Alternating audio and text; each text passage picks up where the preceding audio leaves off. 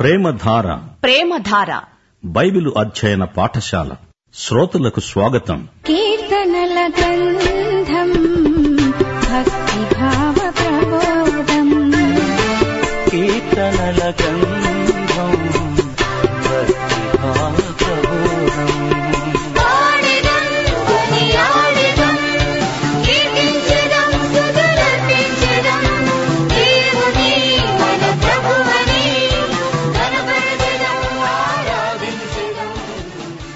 ప్రియ శ్రోతలు మీ బైబిళ్లు తెరవండి ఈ రోజు మనము నూట ఇరవై ఎనిమిది నూట ఇరవై తొమ్మిది కీర్తనలు అధ్యయనం చేయబోతున్నాము సావధానంగా పాఠం వినండి నూట ఇరవై ఎనిమిదో కీర్తన కుటుంబ కీర్తన కుటుంబానందం మీద దేవుని ఆశీర్వాదం నిలిచి ఉంటుంది యహోవాయందు భయభక్తులు కలిగి ఆయన త్రోవలందు నడిచే వారందరూ ధన్యులు యహోవా దేవుడంటే భయభక్తులు కలిగి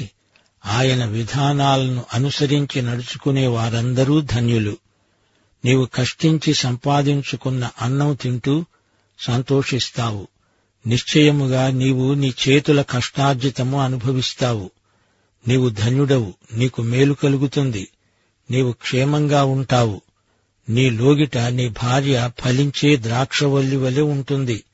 అనగా నీ ఇంట్లో నీ భార్య ఫలవంతమైన ద్రాక్ష చెట్టులాగా ఉంటుంది నీ భోజనపు బల్ల చుట్టూ నీ పిల్లలు ఆలివు మొక్కల వలె ఉంటారు యహోవాయందు భయభక్తులు గలవాడు ఈలాగు ఆశీర్వదించబడతాడు వారికి దైవాశీస్సులు ప్రాప్తిస్తాయి సియోనులో నుండి యహోవా నిన్ను ఆశీర్వదిస్తాడు నీ జీవిత కాలమంతా అనగా నీవు బ్రతికినన్నాళ్ళు ఎరుషలేముకు క్షేమం కలగడం నీవు చూస్తావు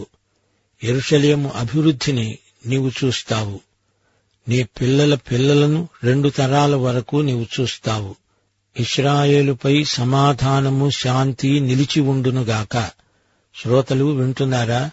కుటుంబీకులందరూ దేవుని పట్ల భయభక్తులు గలవారై ఉండాలి భర్త కష్టించి పనిచేస్తాడు కుటుంబాన్ని పోషిస్తాడు కుటుంబ ప్రార్థనలు ఎడతెగక జరుగుతూ ఉంటాయి రోజూ కనీసం ఒక్కసారైనా కుటుంబమంతా కలిసి ప్రార్థించాలి కుటుంబ కేంద్రమందు అదిగో భోజనపు బల్ల తల్లిదండ్రులు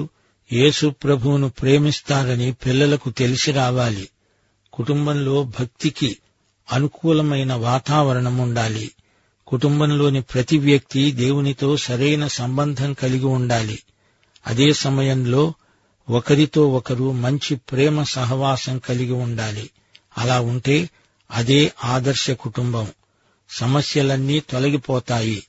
ప్రియ శ్రోతలు గమనించండి పతనానికి ముందు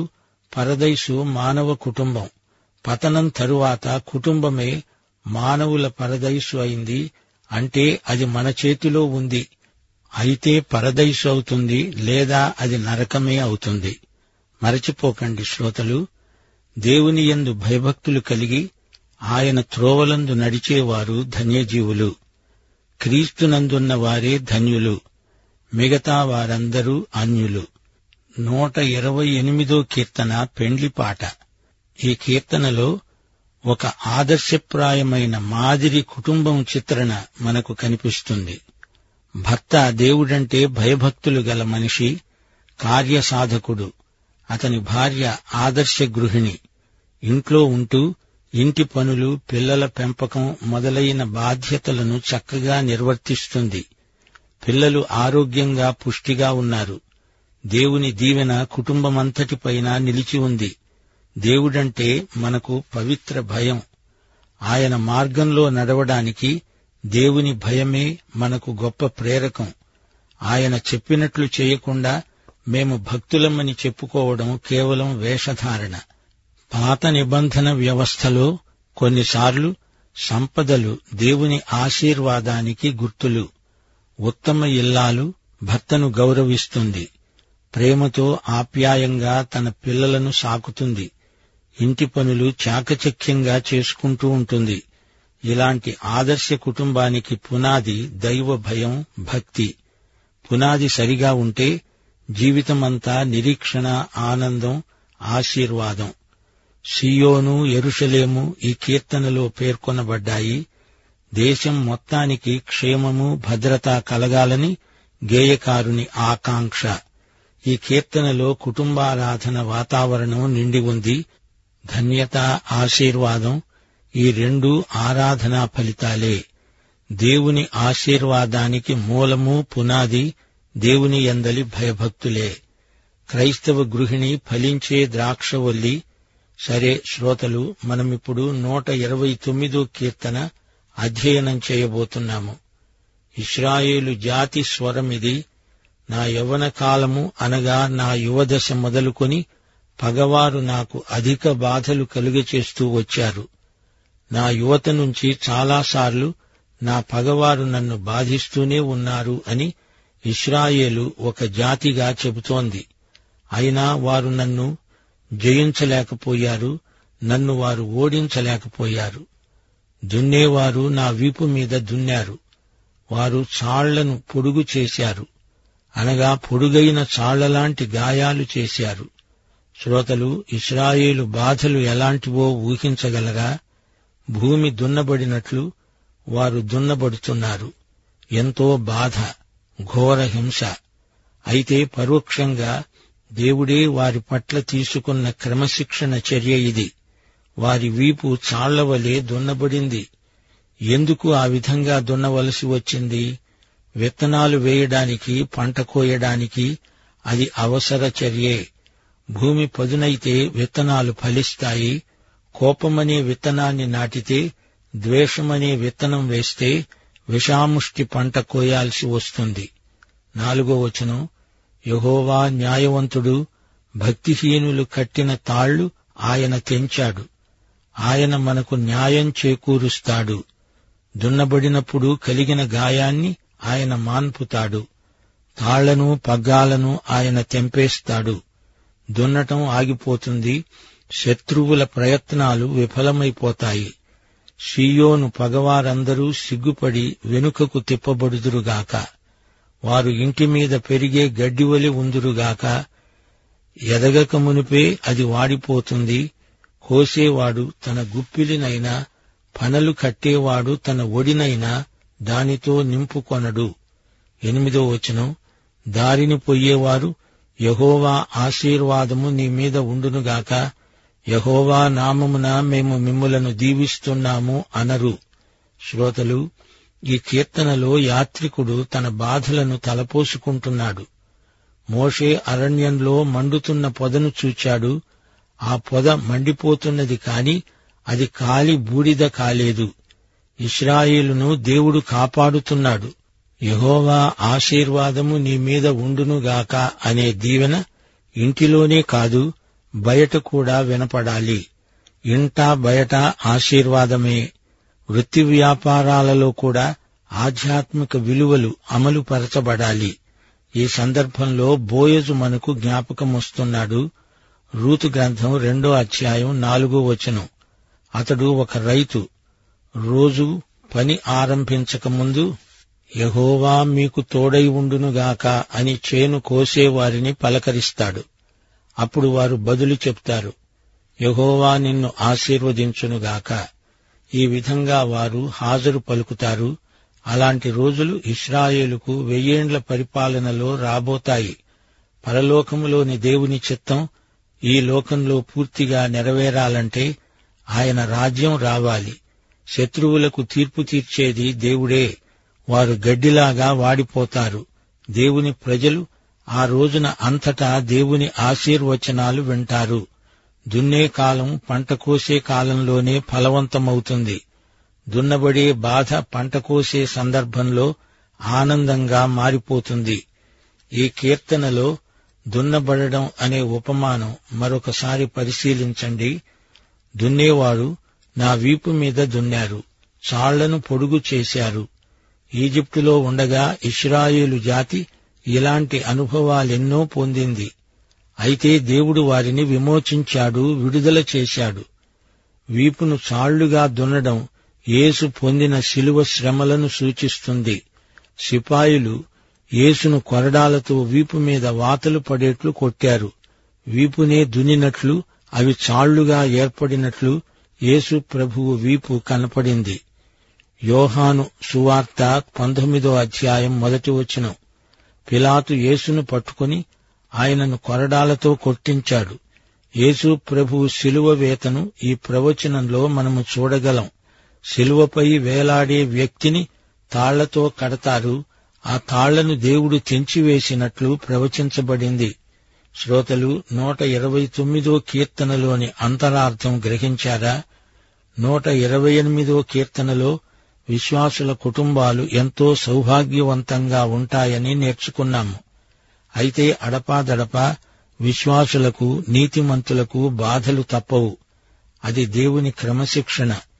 ఈ చర్య విశ్వాసుల మేలుకే గాని మరో కారణమేమీ ఉండదు రోమాపత్రిక ఎనిమిదో అధ్యాయం ఇరవై ఎనిమిదో వచనం అంటోంది దేవుణ్ణి ప్రేమించే వారికి అనగా దేవుని సంకల్పము చొప్పున పిలువబడిన వారికి సమస్తము వారి మేలుకే సమకూడి జరుగుతుంది అంటే దేవుడు అలా జరగనిస్తాడు క్రమశిక్షణ వేధింపు కాదు వధ కాదు ఇస్రాయేలు జాతీయ చరిత్ర ఈ సత్యాన్ని ధృవీకరిస్తుంది ఈజిప్టులో ఇస్రాయేలు ఒక జాతిగా సంఘటితమైంది వారు సంఖ్యలో విస్తరిస్తున్న కాలమది ఆ కాలంలో ఇస్రాయేలు జాతి అనుభవించిన కష్టాలు ఇన్ని అన్నీ కావు నిర్గమకాండం మొదటి అధ్యాయమంతా ఇస్రాయేలు జాతి యువదశలో వారికి సంభవించిన కష్టాలు గ్రంథస్థం చేయబడి ఉన్నాయి నా యువత అంతా ఈజిప్టులో బాధల్లోనే గడిచింది అంటున్నాడు గేయకారుడు వారి చరిత్ర అంతటిలో పొరుగు రాజ్యాల వల్ల ఎన్నెన్నో కష్టాలు శ్రమలు కలిగాయి ఇస్రాయేలును సమూలంగా నాశనం చేయాలని అనేక మంది శత్రువులు ప్రయత్నించారు గాని వారి ప్రయత్నాలన్నీ విఫలమైపోయాయి కొత్త నిబంధన సంఘానికి కూడా దేవుని అభయ వాగ్దానమిదే మత్తయి సువార్త పదహారో అధ్యాయం పద్దెనిమిదో వచనం ఈ బండ మీద నా సంఘాన్ని కడతాను పాతాళ లోకద్వారాలు దీని ఎదుట నిలువలేవు అని సంఘ ప్రభువైన యేసే స్వయంగా చెప్పాడు ఇస్రాయేలు నిలిచి ఉన్నదంటే వారి స్వంత నీతి న్యాయాలను బట్టి కాదు అది యహోవా న్యాయమే ఆయన నీతే ఆ మాటకొస్తే వారి విడుదల వారి స్వంత పని కాదు అది దేవుని కృపే సైతాను తన నాగలితో మనల్ని దున్ని మనల్ని ఖండఖండాలు చేసి మనల్ని చిన్నాభిన్నం చేయాలని చూస్తాడు సైతాను అలా చేస్తుంటే దేవుడు అలా జరగనిచ్చాడంటే ఉత్తరోత్తర అది మన మేలుకే మనలో పండబోయే పంట దేవునిదే ఈ నాగేటి చాళ్లలో దేవుడు తన విత్తనాలు నాటుతాడు మన గాయాలపై దేవుడు తన చల్లని చేతిని ఉంచుతాడు మన కష్టాలలో నుంచే దేవుడు ఫలాలు పండిస్తాడు ఇస్రాయేలు జాతి యావద్బాధలో ఆయన బాధనుందాడు యహోవా న్యాయశీలాన్ని ఆయన ప్రజలు శంకించకూడదు మన మేలే దేవుని ధ్యేయం అని మనము మరువకూడదు సియోను పేరుతో ఎరుషలేము పేరుతో దేవుడు సంయుక్తమైనట్లు మనం గ్రహించాలి ఆయన నామము అక్కడ ఉంది సియోనుపై పగబట్టిన వారికి సిగ్గు భంగపాటు నాశనమే తగిన శాస్తి ఎరుషలేమును సియోనును ద్వేషించే వారి మీద దేవుని శాపం నిలిచి ఉంటుంది అనేదే ఈ కీర్తనలోని ప్రవచనం మరో మాట ఇస్రాయేలు శ్రమలు పొలం దున్నడానికి పోల్చబడ్డాయి నీవు పొలంలో నేల మీద బోర్లపడి ఉండగా నీ వీపును నాగలితో చాళ్లు చాళ్లుగా దున్నితే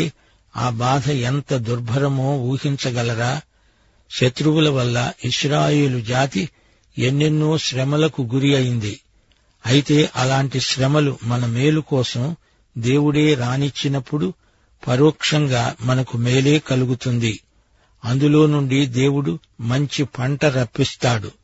అది దేవుని క్రమశిక్షణా విధానంలో భాగంగా మనం గుర్తిస్తాము దున్నబడిన చాళ్లలో నీవు నేను మంచి విత్తనాలు వేయాలి ఎవడు ఏది విత్తుతాడో అదే పంట కోస్తాడు అనే న్యాయం ఇక్కడ వర్తిస్తుంది గలతీ పత్రిక ఆరో అధ్యాయం ఏడో వచనం కోపము అసహనం సణుగు మొదలైన విత్తనాలు వేశావనుకో పంట చెడిపోతుంది దేవుని ఆశీర్వాదాలుండవు భూమి అంతా శపితమైపోతుంది ముండ్ల కంపలు గచ్చ పొదలు మొలుస్తాయి జాగ్రత్త ప్రభువు నీకు సహాయం చేస్తాడనే విశ్వాసం నీకుండాలి దేవుడు తగిన కాలంలో సమయోచిత సహాయం చేస్తాడు చాళ్లు ఆగిపోతాయి దేవుడు తాళ్లను తెంచిపారేస్తాడు శత్రువుల పని ఆయనే పట్టిస్తాడు శత్రువులకు శృంగభంగమవుతుంది దేవుడు ఇస్రాయేలు శత్రువులకు తీర్పు తీర్చే రోజు వస్తుంది శత్రువులకు అపజయం సిగ్గు శత్రుమూక గడ్డిలాగా ఎండిపోతారు మండిపోతారు ఆశీర్వచనాలు దేవుని ప్రజల చెవులకు వినపడతాయి వారి చేతుల్లో కనపడతాయి నాగేటి చాళ్లలో నుండి బంగారు పంట పండుతుంది శ్రోతలు వింటున్నారా గేయకారుడు ఇస్రాయేలు జాతి అనుభవాలను ఈ కీర్తనల్లో బహు క్లుప్తంగా అర్థవంతంగా వివరిస్తున్నాడు దుష్టులు దుర్మార్గులు వారిని ఎంత శ్రమ పెట్టినా హింసించినా యహోవా తమను తప్పకుండా కాపాడతాడు అనే ఆశాభావం వారికున్నది సియోనును ద్వేషించే వారిపై దేవుని ఉగ్రత నిలిచి ఉంటుంది ఈ కీర్తనలోని మొదటి నాలుగు వచనాలలో విమోచన వాగ్దానం ఉంది తమను బాధపెట్టే వారికి బాధ తమను హింసించే వారికి శిక్ష శత్రువుల అపజయాన్ని ఇస్రాయేలు ఎలుగెత్తి చాటాలి ఇస్రాయేలు వీపును చూడండి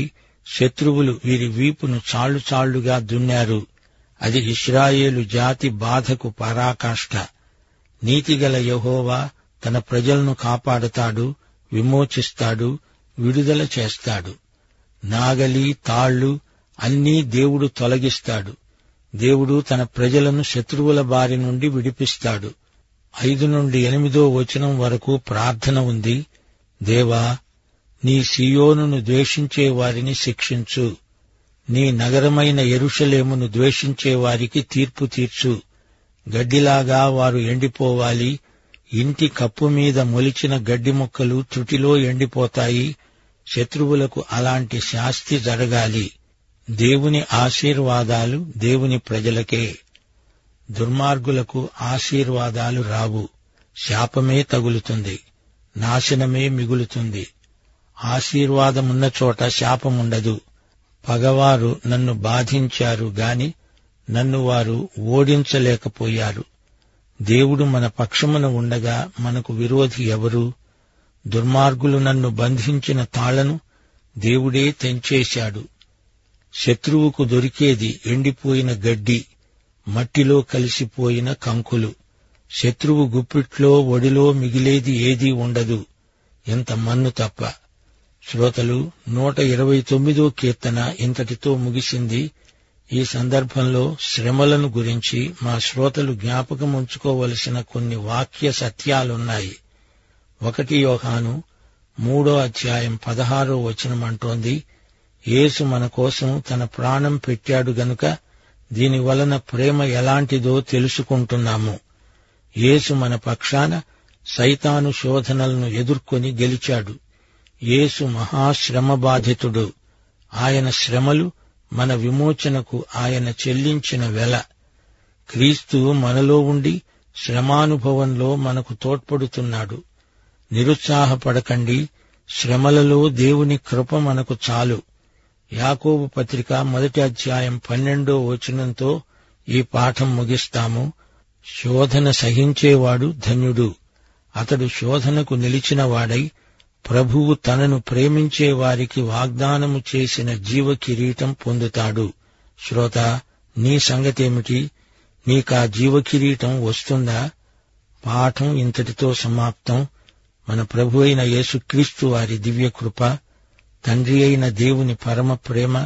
పరిశుద్ధాత్మ యొక్క అన్యోన్య సహవాసము సమాధానము మనకందరికీ సదాకాలము తోడై ఉండునుగాక ఆమెను